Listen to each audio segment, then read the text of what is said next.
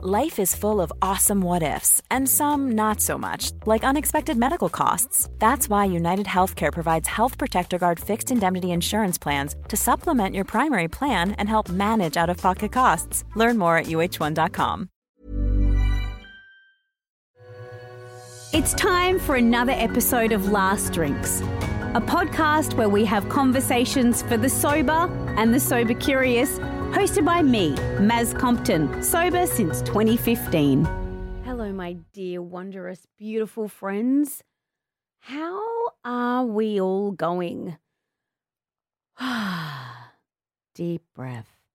I've actually had a real roller coaster of a few weeks. I know there's been a new episode of Last Drinks published every Monday, but I've actually had a secret little break in between all of that. And I needed one because I had a bit of a health crisis, to say the least. Um, but I am okay. And I think that is the good news and the main thing. And I'm pushing through. So I'm sending all of the uh, healing vibes out there to anybody who's going through some health stuff because when you get knocked for six for your health, it's not fun at all. Um, but I'm happy to report that I'm okay and I am going to be okay and I will probably divulge more detail on that when I'm ready to talk about it. I'm not ready yet. It's still very raw and it's still very fresh, but I'm here and today I'm going to be talking to a delightful human being all the way from Virginia in the US. Now, quickly speaking of the US, my book Last Drinks is now available in Barnes and Noble stores in America. And I Look, to be honest, I kind of forgot that was happening. The book launch has gone really well in Australia. I know so many of you have purchased a copy, and I appreciate all of the wonderful feedback and messages and emails that I've got to say how much you've enjoyed reading the book and what you got out of it. And I wanted to just share a message that I got yesterday morning on an email. It says, Subject Amazing book. Dear Maz, just wanted to thank you for changing my life. Your book jumped out at me in Barnes and Noble. I think it might have been somebody from up above. Thank you again. Love, Patty from Detroit. Thank you, Patty. Thank you for looking out for the signs and thank you for uh, letting the book jump out at you. I just cannot wrap my head around at the moment that my book was sitting on a bookshelf in Detroit, like where Eminem is from. And somebody saw it and got it and read it and loved it and has taken some of the really useful information that I've put together in this book and used that stuff to make a positive change in their life and create some better choices for themselves. And I just, oh God, that fills me up. It really just makes me feel amazing. So I just I'm so grateful. I guess the reason that I shared that is I'm I'm grateful to know that this book is helping people, as is this podcast. And with that said, let's get stuck in. Today, I'm chatting to Laura Lee Wright. She lives in Virginia, in America.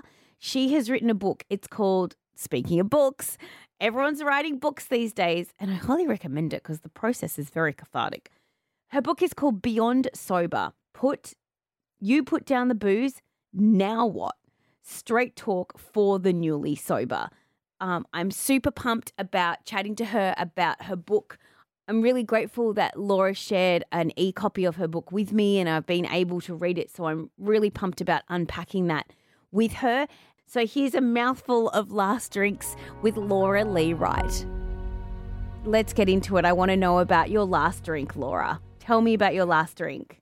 You know, I knew I was coming on here, and so I was thinking about my last drink, and it's eh, it's more than a drink. It's just kind of like this horrible uh, series of drinks, really, because it like so many people, I've heard the stories similar to mine, so I'm not unique. But you know, the evening started with wine, but then I ran out of wine, and so I went and searched for alcohol in the house. And my last drink was in February so um, in the year that I quit, it was February, so it was after Christmas, but quite a ways after Christmas. In the back of my refrigerator, I found two half bottles of flat champagne that had been in the back of my refrigerator since the holidays. And those two half bottles were my last drinks. Um, and we can say it was quite nasty because it was flat champagne that Mm. had been uncorked and in my refrigerator for over three months. But that's where the disease had taken me. It had taken me to the point where I was going to drink those regardless. I'm just having flashbacks to a time where I tried to open a bottle of red wine with a shoe because, which I had seen on YouTube, because I didn't have a cork opener, like a corkscrew Yep. in my apartment at the time because I had just moved. And the only bottle of red wine that I had in my apartment at midnight after I'd had a, a previous bottle of Sauvignon Blanc was one with a cork in it. So Uh-huh. I understand the desperation in those in those decisions. and the flat champagne, I've had a few flat champagnes in my day. Um yeah, and so okay, so that's that's the last night. So your February in what year was this? 2018.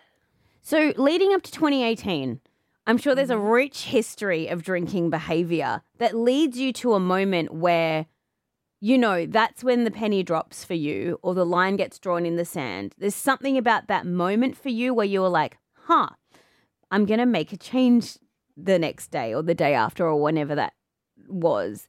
But leading up to the flat champagne, what was your drinking behavior like? What was your experience with alcohol? Did you did you feel desperation heading into February of 2018 about your relationship with alcohol? Had you looked at it like that? So there's never been a time in my life where alcohol hasn't been center stage, and that's probably in utero because I am a multi generational alcoholic. So I saw it with my parents, and I actually at one point in my life thought I had completely escaped it, that I wasn't going to be an alcoholic. I had married someone who was an abusive drinker, and we had little kids, and I didn't drink, and I thought, oh, I've got this. I made it until the kids got big enough that I could hmm, have a glass or two at night, which, you know, turned into a bottle or maybe two bottles. And so the progressiveness of this insidious disease got me over the years. But for me, I was a late bloomer. I was in my early 40s before I started drinking heavily and abusively and basically destructively. Um, this is a term for what you just described, where you've come to drinking later in life, but you've caught up real fast. It's a phenomenon within women. It's called telescoping. And they've actually, there is scientific research around this that in general, women can. And maybe it is, I didn't kind of connect the two, but maybe it is because we bear children. And, and generally speaking, I do think for a lot of people, at a time of pregnancy, you'll abstain from alcohol for y- mm-hmm. obvious reasons, if you know, and then you do have little kids and we're busy and so we don't want to be hungover. And so we we kind of delay our um, ability to lean into alcohol because of our circumstances. But when those circumstances change, as you just described, the kids get bigger, they're always getting bigger. Um, then you have an opportunity to sneak a wine here and sneak a wine there, and that's the relief, and that's the comfort, and that's the relax, and that's the reward. And then it's like it gets so it escalates really quickly for women. And also because we don't have this particular enzyme as high in our systems as men that digests the alcohol out of our system. So the alcohol just like completely screws with us in a physiological way. And then I think mentally we're like, we need some sort of relief, and the alcohol does replicate the relief in our brain. So, so many things about that scenario. I'm like, God, that's so unfair on us. It is it is terribly unfair. It's just like like when I go on a diet with my fiance, you know, he loses 50 pounds and I'm still fighting that five pounds, you know, because my Yeah. body's like, oh, I'll hold on to the fat, I'll hold on to the alcohol, I'll, you know, everything just seems to be harder. It's hard. It is. It's harder, I think, for women in general. And then as we get older, there's all of these drop offs of stuff that made it easier when we were younger, and we're just up against it. So you said you you're multi generational alcoholic. So what did your Yeah. childhood look like? You know how how did you understand that your parents? or- I'm not sure if it was both or just the one parent um, had a drinking issue? Like, Mm-hmm. did it just feel like you just had a regular childhood? What was that like for you? That's an interesting question because to me it was a regular childhood until it until I learned that it wasn't. Right? So both my parents were very active alcoholics and um and for me that was just normal. It was normal for mom and dad to fight. It was normal for there to be just insanity in our house. And you know, there were times where, like, I remember one time the neighbors having to come over and get us out of our house. And we, I remember I was only like four or five years old, and I was hiding in their hallway because my father was uh, incredibly drunk and running around our neighborhood with a gun. And so and my my father was a gun collector. He was, you know, this was his thing. But when he got drunk, he would get a gun. Lu- Luckily, he never shot anybody, but he could have, you know, and and those those were just common things like, oh, the neighbors came and got me and I hid in the hallway while dad ran around drunk with a gun. I guess I'll go to school today. You know, that was just normal.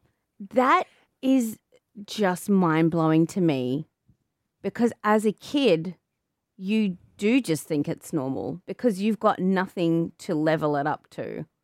But Right. may I say that my childhood was slightly different. And at no point did either of my parents run around the neighborhood for anything. We were quite the reclusive family, let alone with a gun. But that was your normal. And so Yep. as a kid, you pro- you just process that as like, oh yeah, dad had a few drinks and off he goes. He's got his gun again. And then yeah, like I'll get dressed for school and off we go. That's wild. And, and, and it sounds wild and, and it sounds wild as it comes out of me, but it's still, I still can go back to that five and six year old girl who thought that was normal. And when I think about it in my mind, um, you know, we were in the middle of the desert in Arizona. It was a really kind of um, how the West was won kind of thing. You know, when you think Mm. of Americans and you think of that whole John Wayne thing, that's what was happening in Arizona in the 1970s and 80s. So, Mm. It wasn't weird to me. When did It things probably- get weird? Like, where at what point did your, you know, teenage brain go, hang on a second, my friends' dads don't do this? Yeah. So, you know, as you can imagine, two alcoholic participants in a in a marriage, the marriage didn't last. And so my parents split up and I, and so I lived with my mom um with my siblings and that was when I think we began to notice or I began to notice that my mom had a drinking problem too. It just manifested differently because she was a woman. She didn't, you know, she wasn't she wasn't aggressive. I'm not saying women aren't aggressive, but what I'm saying is she wasn't aggressive. She didn't fight. She you know, she would get on the phone and she would talk to relatives for hours and hours. And she would date a lot and bring a lot of different men home. And she would go to bars and she would cry a lot. You know, she was just, you know, a disaster. My mother was a disaster until she got sober. okay.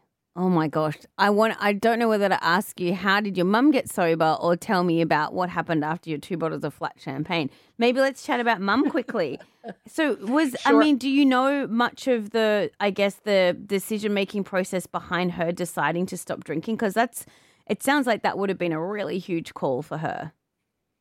So I think that she didn't have any choice and I eh, and I now know looking back in retrospect I was only 10 11 years old when she got sober but what had happened is that my older siblings who were you know more than a decade older than me had had enough and they just kicked her out one night and they were just like mom we've had enough.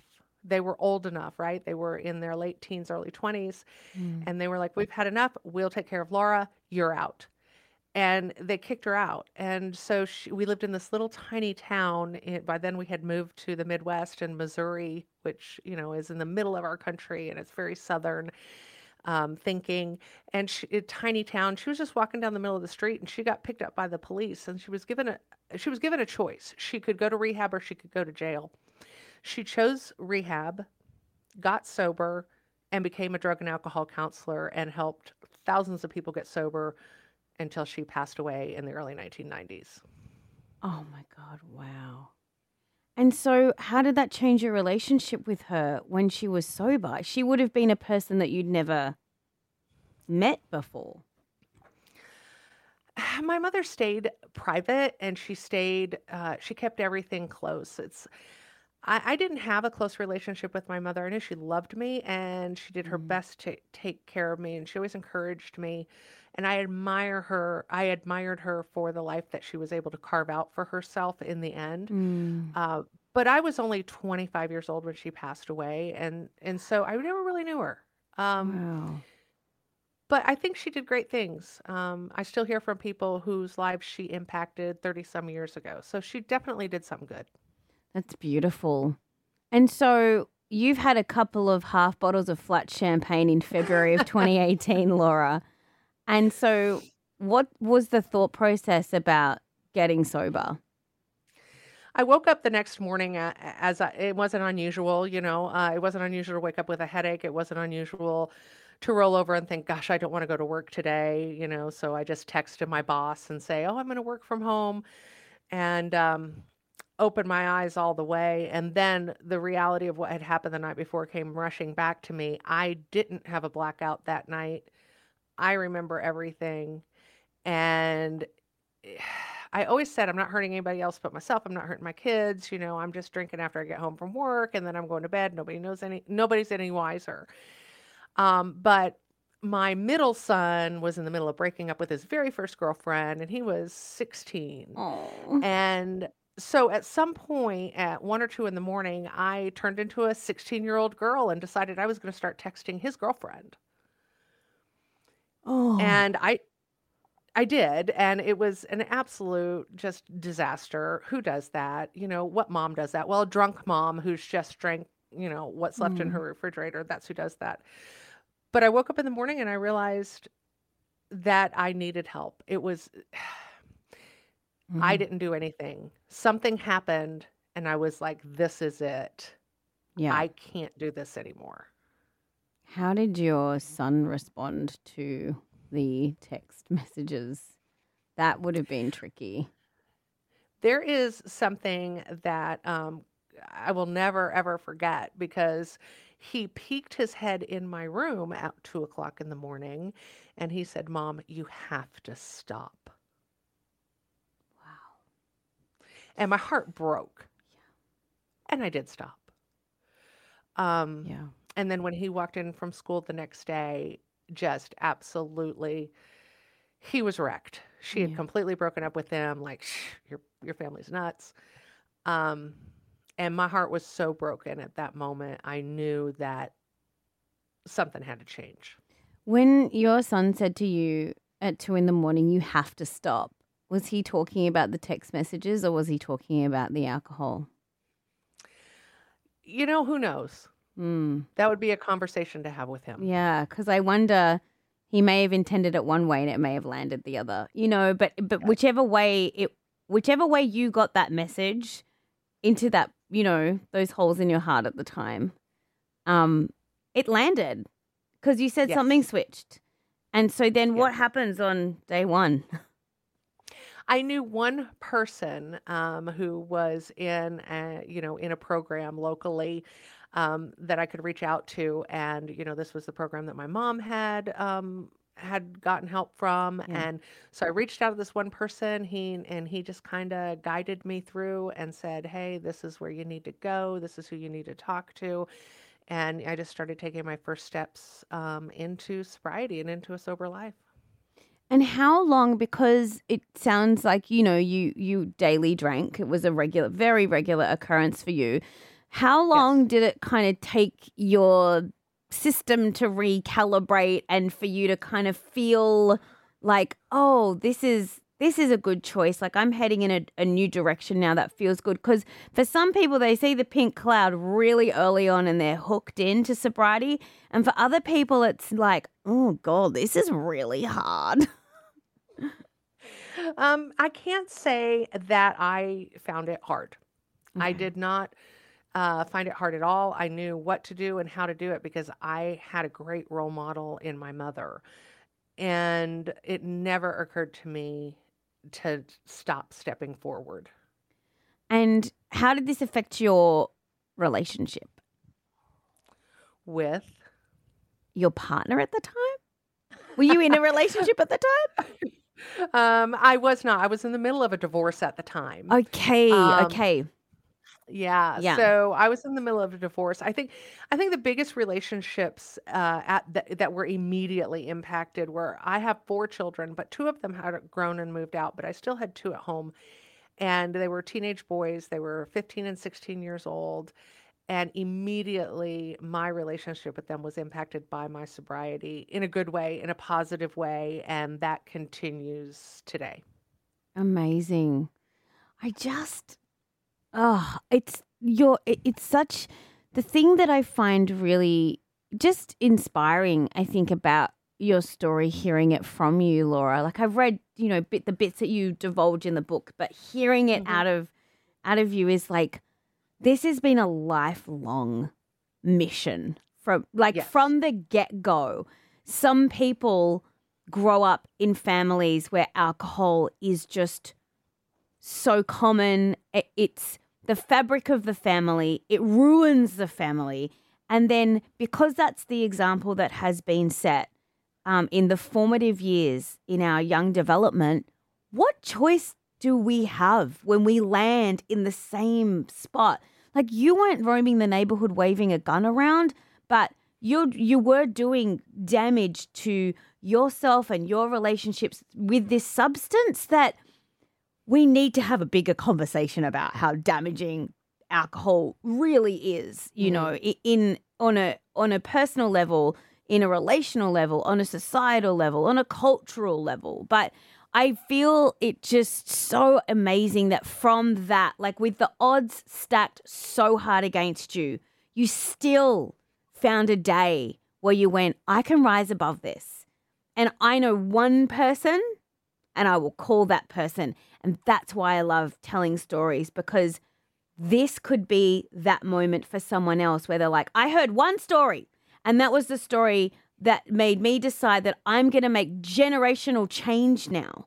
So, this is the thing that you're teaching your kids, right? Is this generational change can stick. And even though they had that molding when they were younger, you've switched it to, to this new iteration of yourself in sobriety. And I think it's just really commendable. I just think it's amazing that you've done that. Thank thank you so much. And as I mentioned, I have four children and this is a generational disease and I am holding the hand of my oldest son right now as he navigates sobriety. Um, Mm. at, at the tender age of 26 is getting sober. Wow. Uh, and and we're navigating that with him, but I am so happy to be able to be the sober example, you know. yeah, I mean he's got he's got a pretty good role model there. That's a pretty good hand holder. There it is. Laura Lee Wright's Last Drink. In the next episode of Last Drinks, we will talk about Laura Lee Wright's new book. It's called Beyond Sober. It's available now, and she's going to be sharing some of the wisdom that she has around sobriety and one very real practical tool on how to deal with a part of sobriety that we don't really ever talk about. That's next week. I'll catch you then. Thanks for listening. Make sure you click follow so you don't miss an episode. New episodes are published every Monday. You can follow us on TikTok at Last Drinks or catch up with me on Instagram at Maz Compton. Stay curious.